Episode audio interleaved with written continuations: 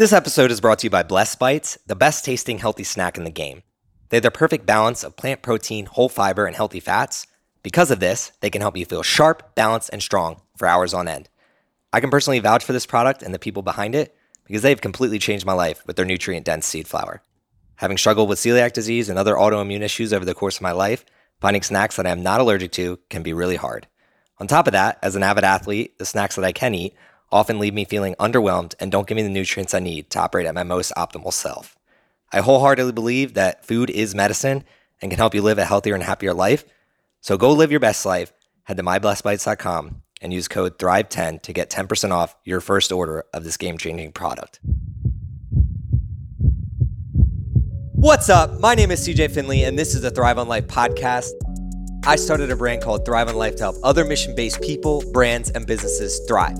Each week, we interview people on topics of business, health, relationships, mindset, and much more to help us thrive in all areas of life. If the messages in this podcast resonate with you, but you're still feeling a little bit stuck in actually implementing these ideas, I'd love to help you on a more personalized level or connect you with somebody that can. So please reach out. Also, if you've got a friend who you know could benefit from hearing this episode, please share the love with them. My goal is always to spread positive impact through the sharing of knowledge, and I would be honored if you could help me achieve this goal. Today's conversation is with Joe Johnston. He just quit his job and is going all in on his dreams. During this episode, we chat about hopes, dreams, fears, failures, and everything else that comes along with going after what your heart desires. If you are someone that has been considering a pivot in your career path, you want to start a new project or a business, or just looking to change your mindset for the better, this episode is for you. So let's hop right into the combo and get started on your path to fulfilling your dreams with some key tips and pointers from Joe Johnston.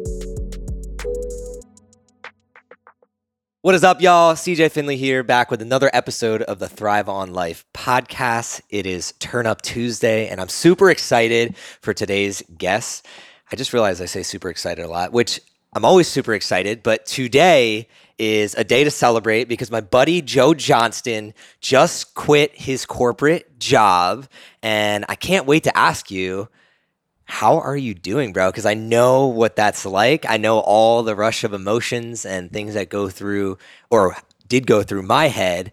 I love to just kick it off, give yourself some time to introduce yourself, but then also, yeah, how are you feeling about this uh, plunge that you're taking right now? Yeah, man, I'm feeling good. First of all, thank you for having me.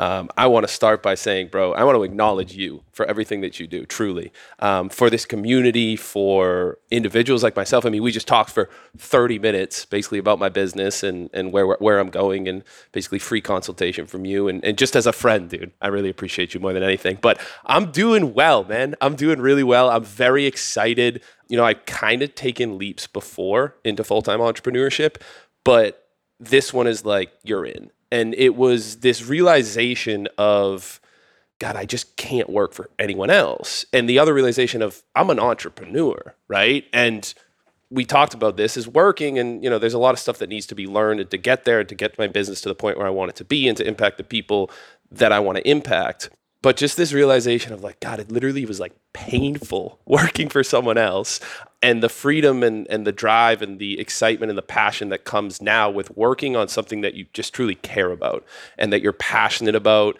and that you love doing is very exciting. I mean, beautiful day out here in Austin, Texas, which happens a lot. And um, yeah, man, I'm excited to be here in terms of an introduction and, and who I am. I mean, my name's Joe Johnston. I'm, I'm no one real special in my eyes. But yeah, I come from Boston, Massachusetts, a little outside of Boston, Mass, and just have a passion for for helping others and helping others who maybe struggled like I did in the past, have gone through some of the mental and emotional trials and tribulations of, of becoming a young adult and didn't have the greatest college experience and and just helping individuals who might be in that spot get to where I am now. Whereas fairly content on a daily basis, right? Moved halfway across the country, not knowing too many individuals, have built a business and I'm building a business that I'm passionate about that I enjoy doing and just working on myself. I mean, just that feeling of of inner contentment and again, not that I'm perfect or fully optimized as I've felt in the past, but you know, continue to work on myself on a daily basis and just getting a little bit better and getting others to commit to that mission of, okay, what are you struggling with? Now, how can we optimize that? How can we work on that? How can we work on your thought process? How can we work on your mindset, on your emotions, expressing your emotions, all that? So I know I just go off on a tangent there as I do, but I'm pumped, man. I'm very excited. And there's just this determination of this is it, man. I'm never going to have a job again. I'm, I'm never going to have a job again. I'm full in on my business. I will go to zero. I will Uber into early, early, early hours of the morning if I have to. I'm going to do whatever it takes. And to be in a community as well that literally supports that. Like there's so many people that I talk to like, yeah, man, I'm thinking about quitting my job. And like back home, it's like, why would you do that? That's crazy. Down here, it's everyone, yeah, do it, man do it 100% i've been there. Yeah yeah, yeah. Do it do it. Go all in. Um, and so it's exciting man. Everything kind of lined up and now is the time and i'm pumped to be here. Oh yeah i love it. And for those that are listening looking at joe on my couch right now his literally his veins are coming out of his biceps. That's how excited he is. Like literally uh, super excited thirst trapping me you. out. Yeah dude you're you're a ball of energy and I love it. And that's why I'm excited for this conversation. But where my mind goes first is you mentioned how you couldn't work for somebody else and that you have this thing inside you that kind of like has been guiding you towards the world of entrepreneurship. What does that look like? So, in terms of traits, and I know this personally of what that is, but I'd love for you to kind of give a rundown of how that has shown up in your life because maybe there's someone else out there that it's within them and they don't really notice those signs yet. And maybe you enlightening them could help them see those signs because i'm all about people going after what they believe in and what they what they dream of. That's what we need more of in this world. And to see you do it really fires me up and i'd love to get more people on that train. So for you thinking back to your past what were some of those signs that you kind of saw early on? You can look back and see those now um, but you just didn't know it at the time yeah, 100%. Well, first, I want to start. You said, you know, I'm a ball of energy, and, and thank you for that compliment. The thing that I will say is, this is just me trying to, part of my mission is, hey, I might be a ball of energy right now, but I'm not always up, man. You know, life's not always great. And again, this is something I'm realizing with my own mission of preaching optimization. And for so long, it's like, I have to be perfect. I have to be the human optimization guy. I have to be the ball of energy all the time. Nah, man, I have down, I have down moments. I have moments where I got to call a buddy, like, you know, crying about something or just, you know, just something on my mind and, and the, the ups and downs of life. So there's this idea of, I appreciate that compliment, but just letting people know, it's like, man, I'm, I'm not always a ball of energy and fun and, and all that, although I'm working on that. So that was just something I wanted to comment on. But yeah, man, in terms of the signs, I think the big thing for me, I guess it's twofold, is, is one, literally like just this incongruency of when I'm working for someone else, just in the back of my mind is, man, I am building someone else's dream. I am trading my time for a paycheck to build someone else's dream. So I think that's part of it. And literally this feeling of, and I'm getting more into like the spirituality and human design and all that. And I met a f- girlfriend of a friend was like, yeah, you literally, you will stay up all night, my human design manifesting generator, you will stay up all night working on something that you care about but literally like sending an email for work is like the hardest thing in the world. Yeah. Like sending an email for someone else is so hard. And I felt that in myself. I'm like, that is me. But yeah, man. So I think that was part of it. And the other part of it is if you don't have a dream, which I don't think there's a lot of people out there that do, and your dreams might have get, you know, shut down and you've repressed them. But and I always said when I was in my first corporate job, the motivation to build my business was twofold, right? It was this this pain of, and I think this is how a lot of personal this pain of I cannot keep working this job. Like if I keep working this job and I'm at this job in 10, 20 years, I don't know what will happen, but I'll be dead inside. And then the motivation of pursuing something that I really, really love and care about and passionate about. Um, so I really think it's just twofold in terms of the traits of, hey, I'm building someone else's dream, as opposed to I found something that invigorates me and that I am passionate about and that I would shout from the mountaintops and working towards that will keep you going for into the late hours of the night.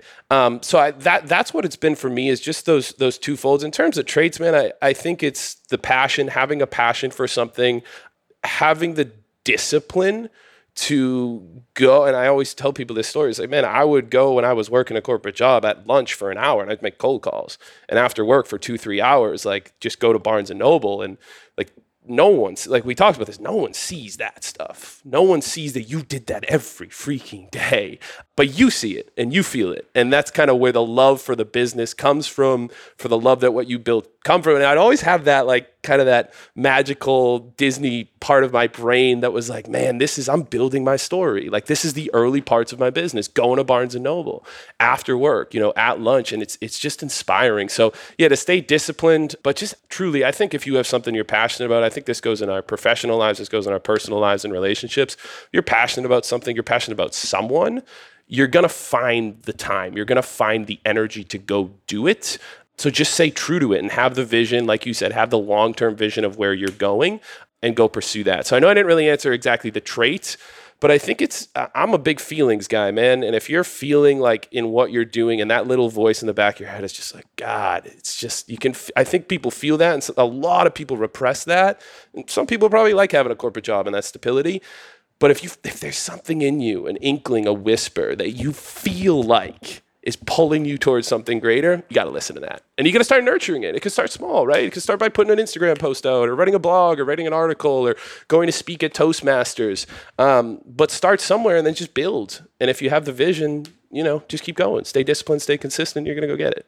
Hell yeah. And when you mention passion and discipline, because you're we were just talking about this prior to the the podcast and how you kind of want to lead more into the personal development coaching and mm. things like that. So I'm throwing you a bone here. Somebody that maybe is lacking what they're passionate about or lacking discipline. What would you say are some objectives they should be setting or some things that they should be doing to figure out what they're passionate about? And then the second prong of this question is how do they grow their discipline? To make sure that if they're not disciplined, they're not going to be consistent. So, two pronged question here How does somebody kind of unlock what they're passionate about as well as gain more discipline? Mm. That's a fantastic question, man. And it's something that I've pondered in terms of, you know, finding your passion's a tough thing. and It's a big task, right? And yeah. we get it preached all the time. Find your passion, find your passion, live your passion. And uh, it's a tough thing, man. I'm going to go and at least start in the answer to this question. I'll answer the discipline piece in a little bit, but um, with a quote, I'll answer the discipline piece. When it comes to passion, when it comes to really anything personal development, my thought theory, I mean, I it's what worked for me and it's what I start all my clients with and it's what I believe in any personal development is is you got to go back.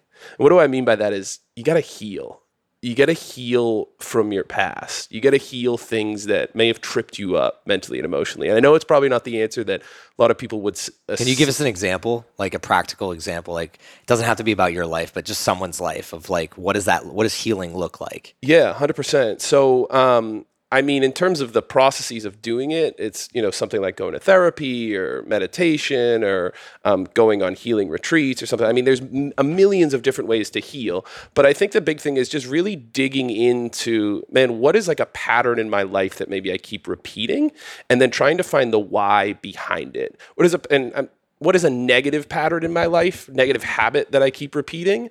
Um, and that, what for like let's say mid 20s mid 30 year olds right? Like what do you what have you seen just witnessed that are some negative patterns?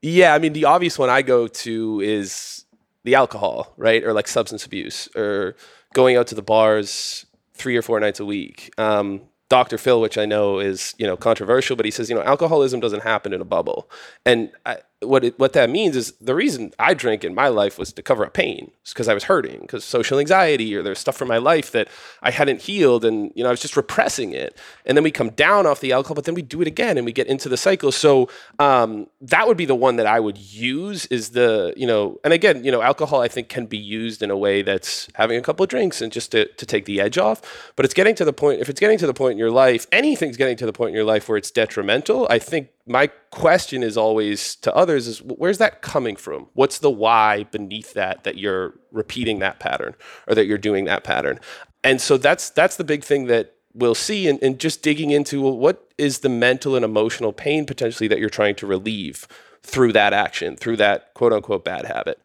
so that's the big thing that I always come to in any personal development. And I know it's it's really difficult and, and can be a, a subject and an area in everyone's lives that needs to be tread lightly on and there's proper ways to healing and there's improper ways to healing.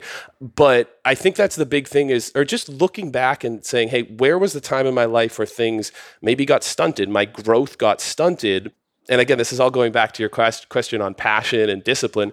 What i found again in my own life and some of friends and clients that i've worked with is that when we do heal we sort of unlock ourselves. And we unlock ourselves to everything in the life and uh, are, uh, there's just this mental and emotional clearing that occurs that sort of allows us to then touch back into and reconnect with who we are.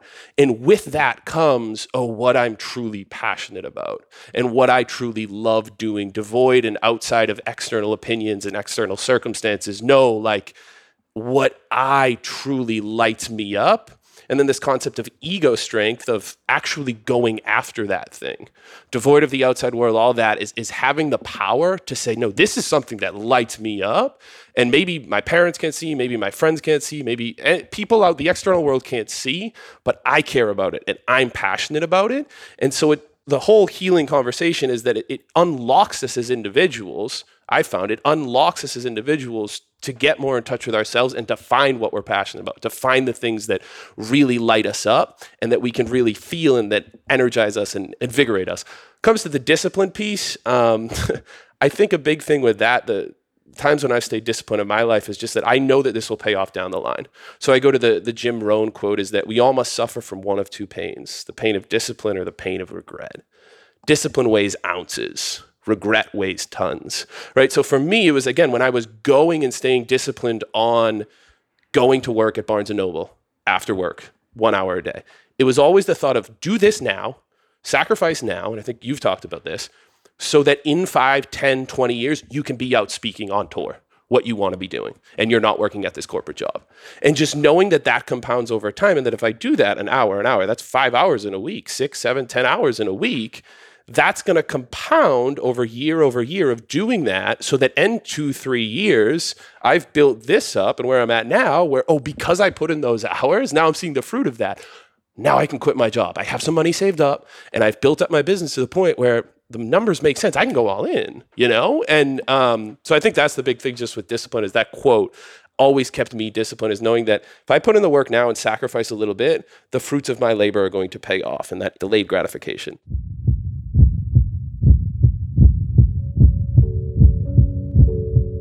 What's up, guys? I'd like to take a second to thank you for tuning in to this episode with Joe. I hope you're loving this conversation so far. But before we get back into it, I have an opportunity I want to tell you about. As we all know, life is hard.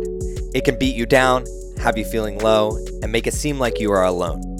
I'm here to remind you though that the most worthwhile journeys, they are not meant to be taken alone. And right now you have the ability to take action and join others, including myself, on the mission to make every heartbeat count. Head over to cjfinley.com and sign up for my daily newsletter, where I will be giving you information, impactful stories, tips and tricks, and access to a community who are focused on making an impact above and beyond themselves. You'll also have the perk of exclusive giveaways, potential shoutouts, and possibly even some collaborations. The least that will happen is you will walk away into every day with an extra pep in your step. My promise is that I will always do my best to help you thrive on life.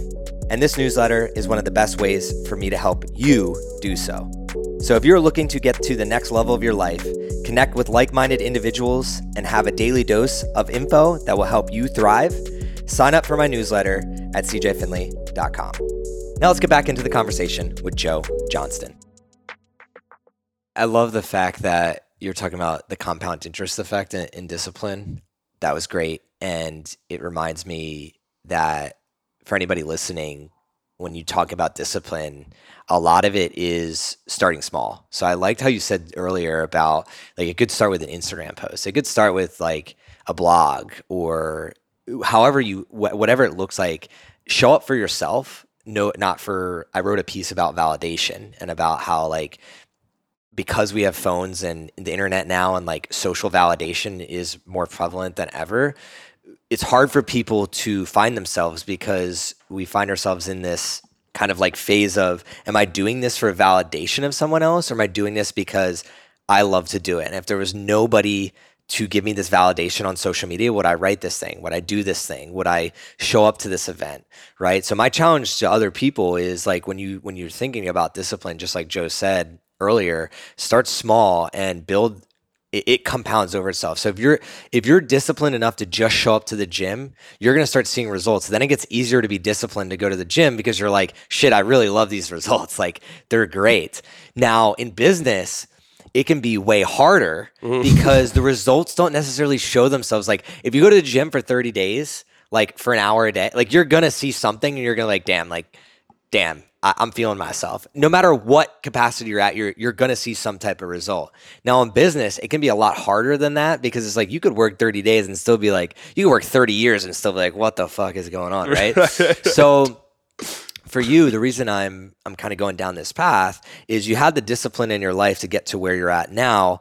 What does discipline look like moving forward to you? Because I think a lot of people their biggest fear of jumping ship isn't the fact that they don't have enough money, isn't the fact that they don't have friends or family that they could sleep on their couch. Their biggest fear is understanding where do they have to be disciplined to hit the goals that they need to go hit because they don't necessarily know where the hell that they're going, right? So for you, hearing you speak on what you just said, what does a day in the life of discipline look like to set yourself up for success now that you've quit your job? Yeah, that's that's a fantastic question. It's something I'm still working through, right? Um, but I think what you were saying is what we fear with quitting our job is lack of structure right? We like structure. We're habit forming creatures. And I actually want to go back to the social validation piece. Just a side point here. It's so true. I mean, social validation is everything today, right? It's all over and we're seeking validation. But just from a primal perspective, it makes sense because we're tribal creatures, right? And we, the social validation comes from the fact that if we weren't a part of a tribe in our ancestors primally, you were dead within an hour because that saber-toothed tiger was coming and you were dead within an hour if you didn't have a community, which is why I love and appreciate you so much. And the thing that I found moving down here to Austin is like, oh, I got to find community. I got to find people because that primal instinct in us, we're meant to connect. We're meant to, you know, connect and attach ourselves to others. It's just blown up today with social, uh, social media and, and validation and anxiety and all that stuff that comes with that. But in terms of the discipline going forward, I mean, one of the things that I know you and I have had conversations about, and that's been huge for me, is one creating structure in my own life in terms of waking up early and forcing myself. For me, it's the the fire is now lit with underneath me, which is what I've always loved about the times when I've left my job and quit and gone all in is, oh, that paycheck ain't coming every two weeks. That drug of every two weeks and that money's coming in, and it is a drug on some level of coming in every two weeks, it ain't coming. And so I got to go make my money. And for me, that's invigorating. That's exciting again, having some money saved up, that lights a fire under me. And now I got to go make money doing something I'm passionate about. I'm going to go get it. But for me, the big thing, I mean, I love working out. So I'm considering and probably going to go all in and, and do 75 hard very soon. Something I got advice from a fellow friend of ours who said, if you're going to quit your go, quit and go all in, start 75 hard. So that's something that I'm going to do. But another big piece of it is is investing in coaching. And it's something that I've been resistant to for a really long time from an ego perspective, being like, I can figure it out all by myself and I can do this and I can get it done. And realizing now that, hey, I don't have all the answers and I'm only a couple years into business. And if I invest my money into someone who's a couple years ahead of me, like yourself or like a bunch of business coaches here in town, if I can vet my options and see what the best fit is that makes sense for me and invest in that, um, there's structure that's going to come with that. There's potential community that's going to come with that. Um, so that's been a big thing for me and something that I'm excited about is, hey, if I'm going to be all in in this, then I need to be all in on myself and investing in myself, whether that's financially, physically, keeping in good shape. But in terms of discipline going forward, it's um, waking up early, meditative practice, eating healthy, reading, things that I love to do anyways, but now are just exasperated because on in some level, you know, my success is determined by my output. Um, and realizing as well that, hey, as, as sort of a solopreneur who's starting to build out more of a team now, nonetheless, as an entrepreneur, and I know you know this and appreciate this, is like, I got to be in tip top shape. Like, I need to be on my game mentally, physically, emotionally, spiritually everything needs to be in tip top shape. And what comes with that is I can't have anyone or anything in my life that's going to threaten that. Um, I can't be hanging out with people who are going to threaten that. And this is something I know you're big on that I'm starting to, is I'm noticing that negative energy right away. I'm noticing when people like, either I tell them I went all in or whatever, it's like, oh, well, you know, if you don't get it done, you can always get another job. Like, I don't want to hear that. Yeah, I don't want to be yeah. around that because that's not an option for me, right? Which is why I love the track pack, which is why I love hanging out with you and just around individuals like, man, that negative, and oh God, it is so toxic. And the thing is, as well, you put that out into the world, you're going to bring that back into you. Yep. You're going to attract that back to you. And I've been that person before. That's part of the reason why I quit my job is I feel that negativity come out of me. You start complaining, all that stuff. That comes back to you. People don't want to be around that. Um, so I'd say those are a couple of things. I know I kind of rambled there as I do, but those are a couple of the things that, that I'm focusing on to stay disciplined going forward on. Oh, you got a lot to say. It's fine. Don't don't knock your, don't knock yourself for ram- rambling because that's exactly what podcasts are for. That's and true. I think it represents like all of us just have so much in us that we've seen and we've heard and we want to get out into this world and there's not enough opportunity to actually put it out there without a feeling of having to be controlled or the world tries to tell you what to say, what to look like, right. where to be, why to be that person. And that one of the reasons I even started the podcast in the first place is to give people the opportunity to just fucking ramble about whatever they want to. So keep going. That's what I'll say to that. But I love everything that you just said there. And something that kind of popped up in my mind, just this is kind of like a sidebar, is when we were talking about the validation and community because what I've noticed here in Austin mm. is like true community. And mm. before that, I think that there was too much, there was a gray area of validation, like thinking that I was a part of communities, but really it was about how can we socially validate each other mm. rather than just showing up as who you are. And one of the reasons I love the communities here is like most people never ask me what I do. Mm. Like, or like, m- most of the time we're all just hey what ideas are you working on? Or what projects or like what cool things are you doing? Like how can i help? Or how can i support whatever you're doing? Prior to coming to austin because you, you brought up how the negative energy right? So for me it's people will be like, "Well, where have you been? I haven't seen you in a while," or just things like this. And like in my head, I'm just like, "Well, the reason you haven't is because every time I have shown up to something or whatever, it's just negative mm. constantly." Mm. And I think that stems from, and again, this is just I'm just rambling myself, spitballing here because it made me think of this.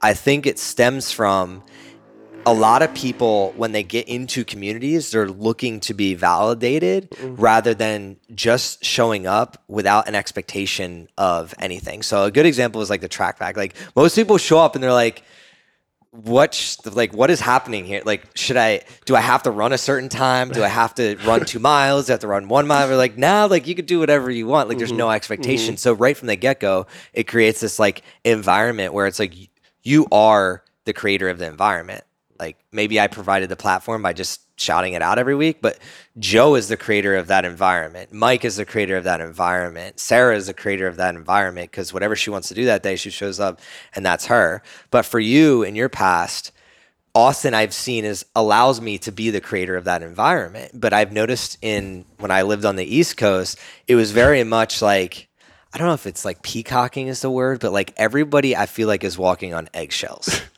Yeah, to a degree. I, I think there's uh it's interesting coming from that world. I, I had a conversation um, with our mutual friend Joe Lindley at uh, when we were at the track pack a couple weeks ago, and the biggest thing that I found in this community that's been foreign to me and that I've had to adjust to is I don't really come from a world where, where people lift each other up and this isn't like not my family it's just like where yeah, i come yeah. from it's, it's just not a general thing yeah right and so it's sort of foreign when people are like oh you took knocked 30 seconds off your mile or even like joe it's like we do hundreds and it's like i almost want him to beat me because and this is again something i'm walking my, my brain around to is like you win i win.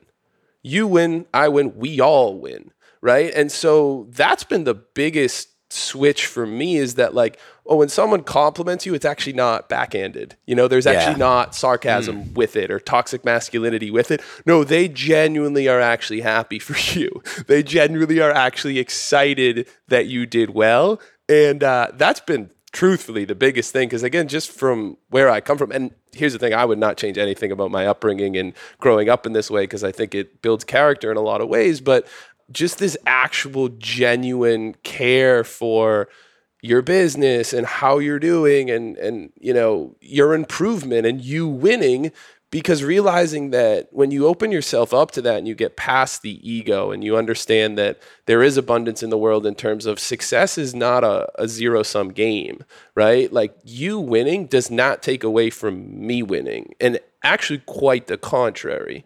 You winning actually allows me to to win more or experience more success and more joy if I open myself up to it. If I get past my ego and I open myself up to man, we're all human beings getting after it. We're all going for it and being around those people who are like that inspires me. You saying that you run what 227 half mile today and you're going for under 5 or something like the numbers like damn that inspires me, man. If I open myself up to it, if I can get past my ego and, and, and allow myself to be inspired, as opposed to the other road of kind of the nihilistic approach of shutting myself off. And again, I've done this of, ah, oh, CJ's running up, he's such a hardo, something like that is the term we had back home is, ah, such a hardo, something like that.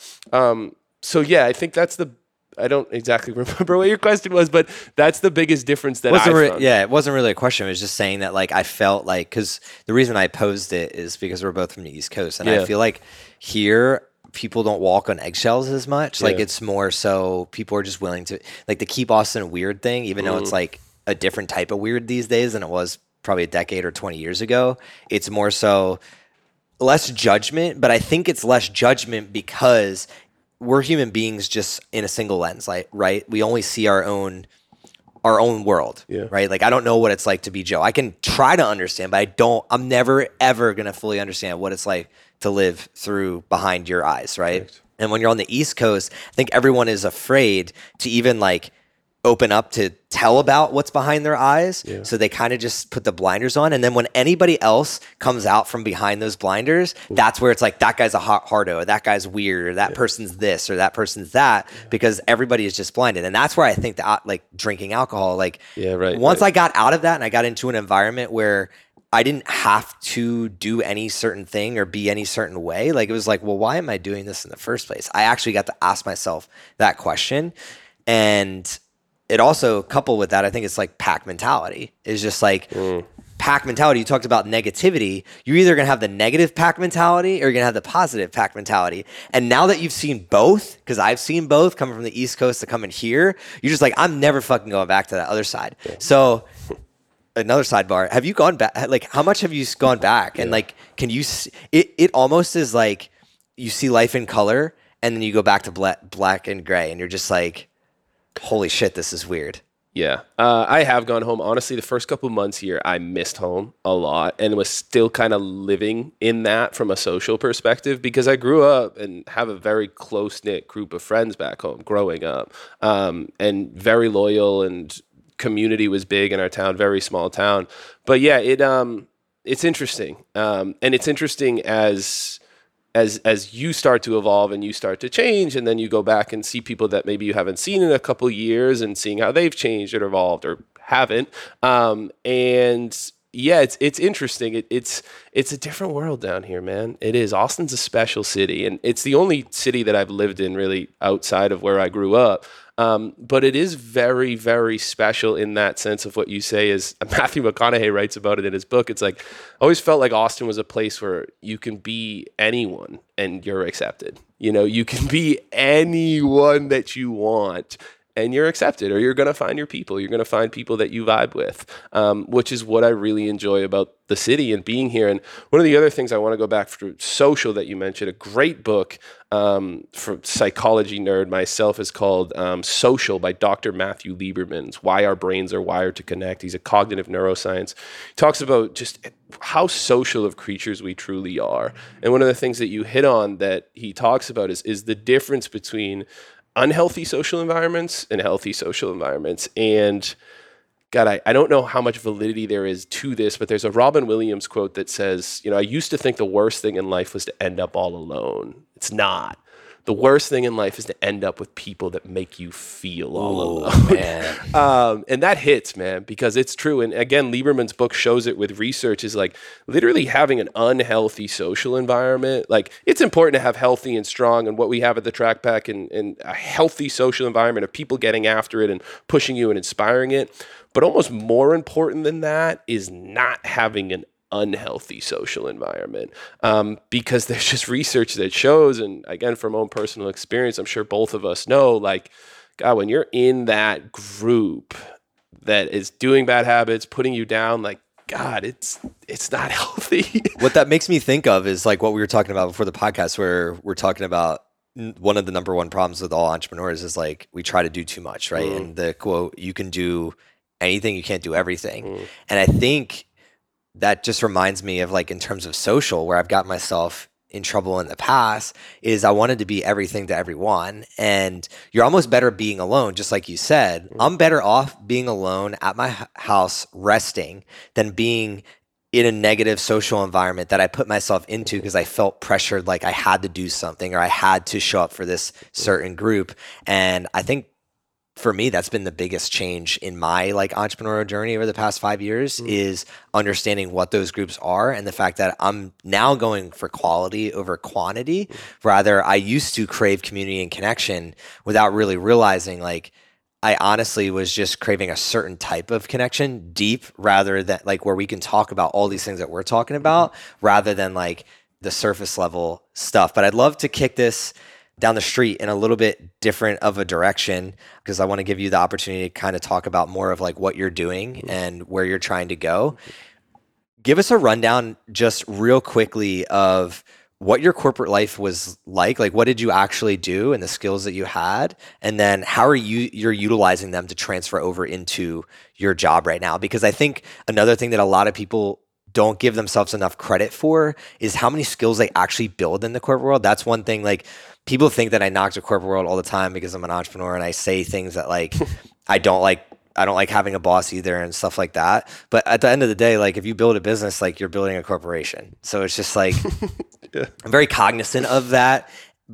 I just don't like how the corporate structure has created robots and not actual human beings where we mm. can operate. And that's where my goal is to change that through the things that I build, where there is no set hours or set place you have to be or just just things that I want to build, right? But I think something that I realized as I got older was wow, I, I did learn a lot even even though I only spent a couple years in the corporate world, I did learn a lot of things that have helped me transfer into entrepreneurship. And I think a lot of people, you are a better entrepreneur than you actually think you are Mm. um, if you're able to just kind of take a step back have an eagle eye view and be like what skills i accrued? Like whether it's hiring firing working with people working on payroll just like different things you have acquired those. So i'd love for you to give a boost of confidence for anybody else out there that might be considering based on your corporate experience. So just give a little rundown of kind of what you've done in the past and how you're planning to use those skills to transfer into what you're doing Hundred percent, and I think an interesting thing that came up for me while you were talking there that I've realized is we can't see our own superpowers. A lot of us can't see our own superpowers. Like for me, looking at you, your ability to build community, to there's new people at the track pack, and just to effortlessly interact is a superpower to me. And it is your superpower. And I think you know it on some level. But it's very easy for us to see other people's superpowers and what they are great at. But it's harder to, I've heard the quote um, from a guy who I look up to, is um, it's hard to read the label from inside the bottle, right? So we can't see our own superpowers and the things we're good at. This is another thing that you've helped me point out, which I appreciate from you, is I'm a good cold caller. I'm good at sales. I enjoy cold calling to a degree. And I like doing that on some level. That is probably the greatest skill set that I've had and that's helped me build my speaking business and helping me build my coaching business is just the ability to to do something that a lot of people aren't great at and don't like doing. Cold email, cold call, all that stuff. But I don't really realize it because it kind of comes naturally to me, and I never thought it would. Um, but basically, to run through my journey, two years ago, I, I when I graduated uh, college, uh, almost three years ago now, May of 2018, I was actually on path to become a clinical psychologist. Um, I was a psychology major and had a clinical psychologist that I learned from who was very inspiring to me. And the goal was to, to go back to school, get my degree, become a psychologist. I would do therapy and private practice, and I would teach, and I'd write a book and research and all that. Worked in the mental health field for a couple of months and, and quickly realized that there's, there's a difference between reading about mental health and disorders and then actually seeing someone come into a psychiatric unit with you know, on a manic episode or off of a, a, suicide attempt, and learned a lot. My eyes were really opened, and honestly, a, honestly, a very interesting time in my life, but one that I'm really grateful for. But in February, two and a half years ago, in February of 2019, I started working at Oracle Corporation. At the same time, I started my speaking business and just started speaking on the side and for free at colleges. And like I talked about, while I was working at Oracle for a year in sales, cold calling, cold emailing, learning those skills, different tactics, all that stuff, I was building my speaking business on the side did not get paid for like a year. I want to say like a year into speaking, I got a gig for like 50 bucks and was ecstatic. Yeah. Um, and it wouldn't be for like another year and, and two thirds that I would actually start making a you know somewhat decent speaking fees.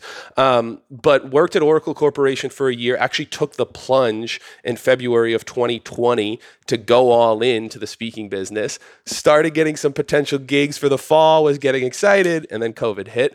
Um, and so speaking goes right out the door. Started working at another job called advance your reach which was the recent job that i, I recently left um, who actually works with speakers. And similar role it was less of a salesy role but it was reaching out and doing a lot of cold email and, and cold outreach to try and connect and see if there's a fit. And so one of the greatest skills that I found in myself is not only cold calling, cold emailing, and, and I love, I really enjoy that. But more than anything is there's there's a right and there's a wrong way to do it, right? And one of the best pieces of advice I got at Oracle is the second best answer in sales to a yes is a no. If you hear a no, we do not bring in external guest speakers. Awesome, fantastic. Thank you so much. Appreciate it. Good luck with everything. Have a good time. Delete that contact. Now I don't have to I don't have to worry about that person. And they're a maybe. They might bring in speakers. They might have a budget. Like that's the worst when you're in in between land. Um, so that's one of the the greatest skills that that I can think of that I've gained from my corporate experience is just being able to smile and dial and um, make a certain amount of cold emails and cold calls a, a day, and, and, that you can actually build a business off of that. And more than anything, you can find opportunities that you never thought were there um, if you do it in a way that, in my opinion, is, is like the moral and the ethical way. And you have to understand that like for me again i never want to do business with someone if there's not going to be a good fit there. Like if there's someone this is why i created the speakers network if there's someone that's looking for a diversity and inclusion speaker i'm not your guy. Um, and now i have the ability to say i'm not your guy but i know someone in my network that i can connect you to. But i think that's the big thing just from the skill sets that i've learned from working in corporate is that cold calling and cold emailing and all that stuff, I know people have an icky feeling about it, but if you do it in a way of just looking for opportunity, and when the opportunity do strikes, yeah, we are looking for speakers, we have a conference, perfect. You're just filling a need for someone. Um, you're filling them and providing them value for value. So that's one of the biggest things. But in terms of you know individuals working in the corporate world, man, anything you're doing in the corporate world probably translates to entrepreneurship in, in some way. If you're in operations, if you're in marketing, if you're in sales, eh, if you're in human resources, in some way, if you're going to go out and build a business, you're probably going to need that skill set at some point down the line. Now, I think I was fortunate in the sense that sales helped me more because to start a business, you need clients, you need to be able to sell or to market. But I think anything that you're doing in the corporate world, if you have that itch to make that transition or any job that you have, all of those skill sets are, are going to be valuable if you can see them in that way. And, and again, if you can marry that then with something that you're passionate about and excited about going to build for the next 30, 40, 50 years. Were you nervous the first time you cold call? Yeah, everyone is. The most nervous I've been speaking on stage was at Toastmasters, probably speaking in front of people that I, you know, kind of knew 10, 15 people. Yeah, man, you're nervous. I was nervous the first time I saw a pretty girl in the park and went up and said hello to her or at the bar if you do that. Like yeah of course. Very nervous. And now it's just it's kind of second nature. And all of those things on some level are, are second nature.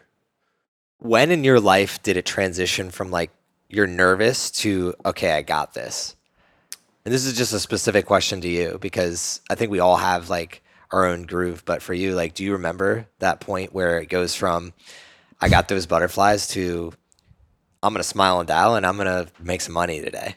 When I knew that what I was offering them and my I think it comes back to intention when I knew that what I was doing the action had a great intention and value behind it. And I'll give multiple examples there cold calling someone to me is easy for me now because I know the product and the service that we offer, whether it's me speaking, whether it's putting Hamza on stage, whether it's putting you on stage eventually with them, because that's the ultimate end goal, right? That's the sale.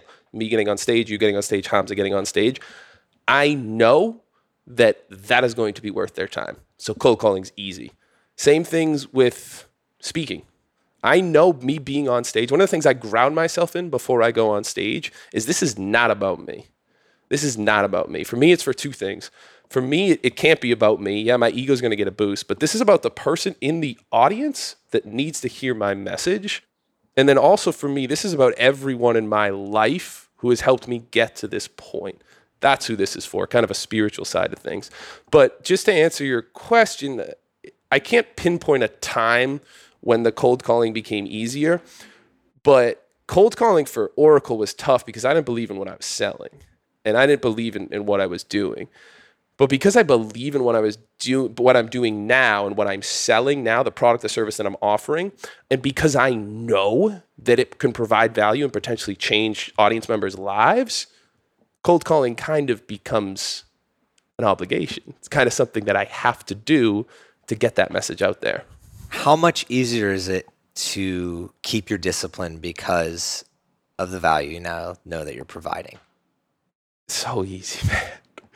And and because I love what I'm doing, right? It's it's easy for me. It's easier for me to work for myself for 12, 15, 14, 15 hours. It's easier for me to go Uber for 3 hours because I know that's serving and adding to my dream and that's keeping my dream alive. It's difficult for me to work for someone else for an hour because I don't believe in it. What does it feel like? Because I what I did there was I tied our previous conversation to this, and you you were so spot on with your answer, and I, for those that can't see, like I'm just enthralled and smiling because it's it's something that this podcast was made and created. I'm gonna do it for the next until I die, probably mm-hmm. 50 years. Hopefully, I get to 100. We'll see. Uh, with all the supplements I'm taking right now and IVs and running as much as Modern I am. healthcare technology um, on the rise. Yeah, and MSW. hopefully, I'm going to be investing in those companies and make it happen for myself. Right. So I'm going to keep doing this forever because I enjoy it, and it's that same feeling where it's very easy to be disciplined to show up and do this. Because I, I told someone the other day, they're asking me like what should I do for my podcast? Like what equipment, like what content, whatever. And I was like, buy a $30 lav mic from your for your phone and press record. Because if you can't press record and have guests, you don't have a podcast. If you can't have the discipline to show up every week, it doesn't matter what content you produce if you don't you can't show up and actually record the podcast, right? But it gets easier if it's something you love to do the discipline is just second nature. And that's where I think a lot of people struggle with discipline because they're just not in, they're swimming upstream rather than like letting just the stream take them. Like, where is the stream trying to take you? Don't go against that. Now, for you, we're coming into a world that's a little bit unknown for you, right? So you found this like cold calling is that kind of that stream, right? But we were just talking about prior to this podcast. So like you know you can't call like you got to be a CEO yeah, now. You can't just spend all your days cold calling. So what are your biggest fears now that because you just went from okay I was, I was kind of swimming downstream. I was in a, an environment where I'm cold calling and like I got the hang of that. But now you're you're talking about coaching and investing in yourself, the other things, which I'm so glad that you said that because a lot of people do the opposite. When they jump ship, they become scarcity minded mm. rather than like, okay, when you jump ship, you need to be spending money on your weaknesses and getting up to speed, and then trip spending money on your weaknesses so that you can triple down on your strengths. So like outsourcing some things that you're weak at, so you can spend more time on what you're what you're really good at. Just getting a coach where you're weak, so that you can again focus on where you're strong. So you're you're right on the money with that. But what are some of the things that you're afraid of most now that you're free, bro? God, this is uh this might be a conceited answer, and I don't want to be like I have none, but I really am not that afraid of anything at this point. I'm It's not conceited because like why? because uh, I don't know if this is the right term, but I you asked me what it felt like. I relate two things. I, I love the Sigmund Freud quote is love and work, work and love. That's all that's all there is. Love and work, work and love, that's all there is. And so you asked me what it felt like. It probably felt very similar to you with this podcast. Or when you met Erin, or when you guys started dating. Of just this, oh, this is it. Or I, I imagine it it will feel very similar to when I meet the love of my life. Of just you just know and it's how I feel about MII. It's it's I guess it is a feeling to a degree of like I just know. And I guess when you ask me what my biggest fear is is like going to zero, you know, financially and and being broke kind of, but I Well, guess you've that- already been there. Right. And and and I actually tweeted this the other day is like my biggest fear is not going to your fig don't fear going to zero. Fear waking up every day and living a life that is uninspired or that is, you know, unpurposeful. So again, it's I'm just at this point right now where I feel in so much alignment in what I'm doing and I know that's what I'm meant to be doing and I know the message that I have is meant to be out there in the world. And again, I think a big part of entrepreneurship is that I'm realizing is, is not only the mindset, but like the spiritual aspect of it, right? You mentioned is, you know, my job is to go out there and connect with these individuals, whether they work with me down the line, whether it turns into business, whatever it turns, that's not up to me. It's up to the universe. So for me, it's it's it's it's leaning into that spirituality of well as well, meditation, different practices around that, having the mindset, but what I know is that as long as I'm creating and as long as I'm doing something that I'm purposeful about and that I love and that I believe in, which I do in my message. So I quit those jobs when I don't believe in what we're doing here. I don't believe in this product. I don't believe in what we're charging for it. But as long as I'm doing something and I'm offering it to the world and I'm putting it out there and I'm creating, as long as I'm doing that, everything else is outside of my control, right? And sort of surrendering to that in a way has allowed me to, at least at this point, not have too much fear of, of what the outcome is going to be. Because, you know, I knew this when I when I was working full time before COVID hit on my businesses. Man, I truly enjoy every second of this, every minute of this that I'm doing. And I know it kind of sounds cliche, but sending the cold emails, sending the cold calls, I freaking love it for whatever reason, you know, because I'm doing what I love and I'm I'm living in my purpose and I'm living in what I'm passionate about. And and you know, I know you know this with Thrive on Life is that when you're doing that, when you're living in full alignment, whatever you're calling it, it just feels right and it feels good. And so that's washed away a lot of the fears um, and a lot of the anxiety is I just, you know, whatever happens, happens, but I know that what I'm doing right now and what I'm pursuing is what I'm meant to be doing and pursuing at this point in my life. And so whatever the outcome is financially, all that, you know, I'll surrender myself to that. That's that's not on me. Mm. What's on me is to create. What's on me is to build something that I'm passionate about. What's on me is to is to do what I've put on this earth to do and I'm fortunate enough to have found that passion and that purpose to a degree. And that's that's what's on me. I think it's interesting you just said the word surrender. And I also was intrigued by how you brought up Erin because I think we're opposite in a way because the reason that I, I'm not fearful in business, like ever, pretty much, is because with her, because I did some crazy things in my life. Yes. And that story ended up the way that it ended up, right? So it really told me that, wow, this this universe, if you just surrender to the story, and we were talking about telling that story earlier, if you surrender to that, when you look back is the only time you're going to be able to piece things together. You can't piece things together moving forward. Like you literally just have to surrender to what do I love to do? Who do I love to be around? Where do I love to be? Like, is it the ocean? Is it the mountains? Is it in the middle of nowhere? Like, wherever. Figure that out for yourself. Only you know that deep down. You have to take away that simulation, that validation. And then when you surrender to that, things start to work themselves out. Now, for you, it's like the opposite. Like, the business really is your first love right now.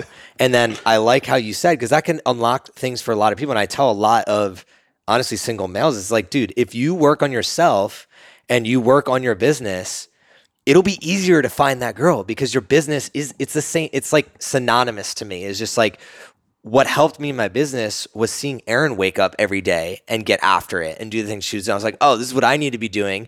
And then once I start doing it, it's like, oh, my business gets easier because if I have to be better for her, well, I'm automatically showing up better in my business for my contractors, my partners, whatever, right? So it's cool to hear you say that in the like flip. I've never actually thought about it like that, where you're coming from the approach of, if I just surrender to the if I surrender to my mission, then the other things in my life are going to the end is secure, right? Yeah, the And results don't matter at the end of the day. The outcomes don't outcomes don't matter because you're just surrendering to the right now of what you're actually working towards. Is that helping coach somebody through personal development? Is that getting on stage and thinking about the 300 people, 3,000, 30,000, maybe 3 million one day that you're speaking in front of? and what stories are they telling themselves after they walk out the door hearing you? So, man, I wish I could talk to you all day. I We're have a question for you. Are you ever? Would you ever go like Joe Rogan style with this thing? Because you could go, you could go two, three hours with it easily. I know, I know your time's precious, but down the line, is that a goal of yours in 10, 20 years to ever go just freestyle? Of, Why 10 years? yeah, well, that's what I'm asking. Is because I know you love podcasting. You've talked about it a lot. Is that this is doing more of this? Have you ever thought of like, man, I could just go Joe Rogan style with this thing eventually? Two part answer. It's very much aligned with how you kind of answered earlier. I'm always focused on the end consumer. Mm. So if the end consumer wants to hear two or three hour conversations, dude, you know I could talk for five hours. Correct. Like we can get people switching in and out, and we could have so many badass conversations. I would love that more than anybody, uh, especially if I could make a living doing that. That would it would it would make me so happy because I know the end of that would be I get to spend more time with people I love, conversations I love, get to sp- spend more time with my kids because I'm doing a career that I could do anywhere, like just things like that as I think about. So I always have that in mind. Uh, second part is I would already be doing it if I could afford it. And that's the other thing is like an entrepreneur, we're constantly juggling where are we spending our capital at certain points. I'm okay with taking the slower route because I still am dialing in certain areas of my life. Like I still have Erin that I'm very much focused on, okay, what is her mission and what is her like, right? Once that's dialed in a little bit more and we know where we're going to be and why we're going to be there, then I can start, okay, maybe I can shuffle some capital from over here to over there. Because again, every hour costs, has a cost to correct, it, right? Correct. um, and I have to be able to justify that cost in the current moment. Now, my goal, I mean, this is episode, 96. we're almost on 100, right? And my Congrats goal, on that, by the way. appreciate it. Once we get to 100, that's when I'm going to start seeking sponsors because now when people look at the podcast and they look back, it's like, oh, there's actual substance to this. There, there's enough there that somebody could find value, no matter who you are, because you can go through the titles and s- no matter who you are, you could probably find a title that hits home with you and you could probably hit home with that person and that story is going to connect to you. So you, you mentioned I'm a super connector and I love community. It's interesting because my buddy Fayez I had on this podcast. This was early. This was early 2019, I believe. Uh, no, t- early 2020. He's about to be on episode 100. He was episode one, so I want to have him back on for Let's episode go. 100. Let's go. And one of my best friends here in Austin, founder of Prep to Your Door, amazing human being. And I asked him because I was in a little bit of a funk. I was like, man, like, what do you, what do you think my superpower is from you? I, I, because I think I know what it is. I don't know, necessarily know how to like really fully bring it out in this world. And this was during the pandemic, so it was hard because if I'm a super connector, it's like makes my life a little bit harder, right? So I was feeling a little bit in a funk. And he's like, This is an easy one, man. Like we're sitting downstairs, walking out the front door. He's like, if I asked, like, if I got 10 people in a room here and I asked them, like, when they first moved here, how did they get connected to so and so? Your name would come up on at least nine out of 10 of them. Yeah. It's easy. And then he started questioning me. He was just like, why though? Like, why, why does that happen? And for me, the answer was, I know what it's like. And it, this is crazy. It goes back to conversation. I know what it's like to be in a room filled of people, filled with people, but be alone. I know what that's like. I've been there. I've gone to multiple different schools. I lived in multiple different cities. I've been on a million different sports teams. I know what it's like to sit in a room and just feel alone. And I never want to have anybody have that feeling. So when whether you're coming through Thrive or you're coming to track pack, I've tried to use like my engineering brain to see who would be right to talk to this other person so that like they at least have someone and that they're not alone. Because as soon as that happens, then they can thrive. Because Thrive was built off of not it started as me just like posting about like what I think it is to thrive, but really it's there's not enough people thriving in this world and ultimately i want to unlock that for people and help them thrive and i think it stems from just being around other people that are interested in the things that you're interested in because there's a huge difference between walking into a like if i'm a, if i'm an athlete and i walk into a room full of artists i'm to feel very alone. If i'm an artist walking into a room full of athletes but if you just switch the room mm-hmm people are thriving. Mm-hmm. And I just started your noticing your life is completely different. Yeah. So I noticed that from a young age. And where the podcast comes in is just like, man, you just spoke. I don't care how many people listen to it. If one person, and ultimately at the end of the day, you impacted me. So you already won. Right. We already win. We're already winning. But if one person hears this and now they're going to go about their life and take one different action, we already changed the world. And that's another thing that I wanted to use this for is people I think when they're like, oh, I want to build something, I want to change the world, they don't really realize that, like, if you change one day or you change one habit, you already changed the world. If you listen to Joe here earlier, right, you gave out like four or five really badass quotes and then you had your own quotes, right? If someone takes that quote, applies it to their story, makes one different action tomorrow, you just change the world. Ripple effects. And I want to go back to what you said real quick is one of the things that you said is is this goes back to the question of passion. I, I, know this is off of what you were just saying. It's true. Ripple effects. You affect one person. I think Malcolm Gladwell or Jordan Peterson talks about the ripple effects. You affecting one person or getting better millions of people. Um, but what you said is your passion for super connecting. What that come out of pain. So this is kind of back to what we were talking about when I said with the healing. I was in pain mentally and emotionally, and my whole personal development framework was built out of the pain that I felt. And because I healed from it, now I can hopefully go back and help other people heal, right? And so it's why I'm so interested in all of this. But often our passions and what we love is, you know, this is where I was, this is where I am now. Your ideal customer is probably who you were, right? Two, three, five years ago so that's why I say heal, because once you heal, not only do you get greater clarity in what you love and all that stuff, but it's very possible that what you healed from or what caused you pain in your situation, being alone and knowing what that's like, well, you healed from that and then you found a community, and then you go, oh, wait a minute. I'm passionate about helping other individuals who maybe are or seeing someone in that position because I know what that's like. I don't want anyone to feel like that. I don't want anyone to suffer. So. And it's crazy because you mentioned fitness earlier in the podcast, right? And like most people, they'll see my content and they see me now, right? They'll, they'll see Joe ripped right now. They won't see, they don't know where that shit started. Like that shit, like for me, I wasn't even 100 pounds going into high school. It started in my basement. I was afraid to go to the motherfucking gym. I would have been, I probably would, I would have 100% been a D1 athlete if I'd listened to my dad and gone to the gym when I should have went to the gym. It took me two years to be like, dad, like, can you just put a gym in our basement? Right. And he put the gym in our basement. I'm reading the books alone, right? I, I gain enough muscle to then I feel confident enough to go to the YMCA. I get to the YMCA and all the jack dudes there see me. And instead of making fun of me, they're like, dude, we want to help you.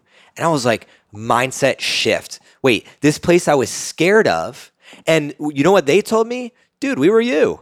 Yes. and it's a repetitive cycle. We were you. I know what it's like to be the skinny guy. I know yeah. what it's like to feel inferior. And like that transferred over into now I'm a more confident public speaker. Now I'm more confident in front of girls. So now I was training my engineering buddies who taught me engineering. Like I got through engineering school because I would train other engineers in the gym because they, they were not confident in the gym. I was not confident in the classroom. So we just helped each other. That then led to, okay, when I get into the real world, like fitness classes and and studios within the past 10 years have blown up. So I'll go to these studios and I'll be like, wow, there's people of all demographics, all different ethnicities, all different backgrounds, what is aligning us? Oh, this feeling of wanting to be more, do more, achieve more. And I'm like, shit, I know what it's like to be at the very beginning of this process. So I see people coming into the studio that are a little bit more nervous or a little bit more, they just, they're not on the path that we're on yet. And you'll see this, like whether it's at the track pack or any events that we do, you'll see, I immediately, I'm like, yo, you meet this person or you meet this person like joe this is so and so whatever because i know what it's like to walk up to that place and be like you get that like Yeah, that you feeling. like freeze Yeah, dude. You literally Yeah. freeze and get that anxiety. Immediately when someone starts talking to you though no matter who you are it's like this calming effect. It's like i equate it to like thanksgiving dinner. It's like you're like even though you don't know each other and you, only get together once a year you haven't seen your family in two years it's like nothing has changed right? So like my goal ultimately at the end of the day is like to make you give you that feeling that like you can sit down at our table you can eat here and not only can you eat you can provide and you can serve and you can speak and you can because a lot of people feel like they just don't even deserve to show up to the table.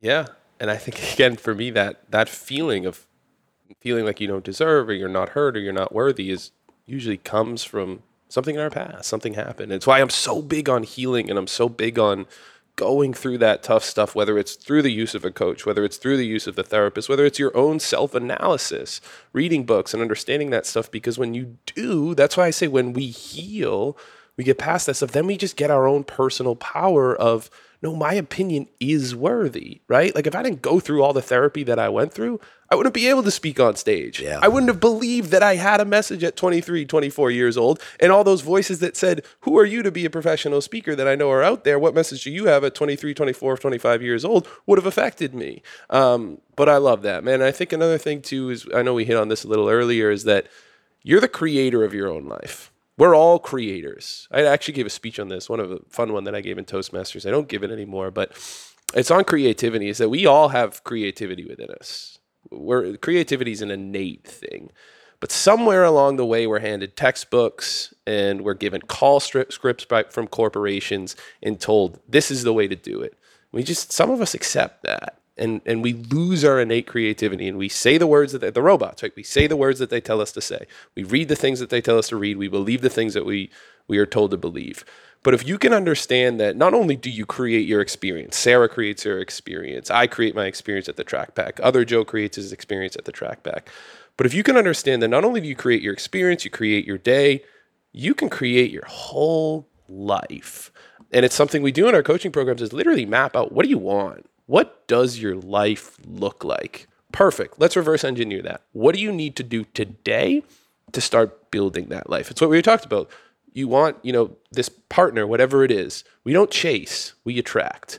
So become that person who would attract that partner. Become that person who would have the seven figure business. Whatever that looks like whatever your dream is whatever your life is create that and tap into your innate creativity. It's one of the things that with quitting this job is, man, I was on fire yesterday driving around. I was just recording videos, all this creativity as I create this no group coaching program and all that.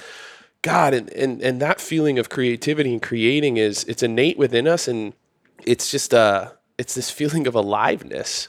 And and I don't know, that just came up for me because I know a little off from what you said, but we talked about that earlier. Is that if you can understand that you're the creator of your own life, and then if you actually can can go about creating your own life, life becomes very very fun.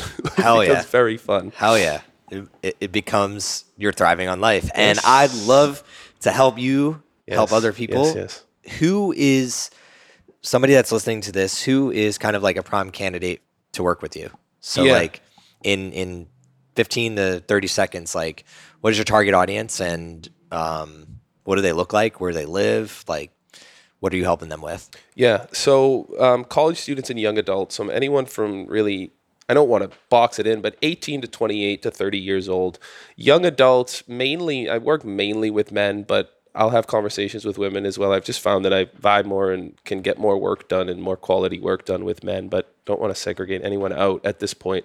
Um, but anyone who feels like either they're stuck, they're not confident, they're struggling in any area of their life, mentally, emotionally, personally, professionally, socially. That's kind of the five areas that I hit on.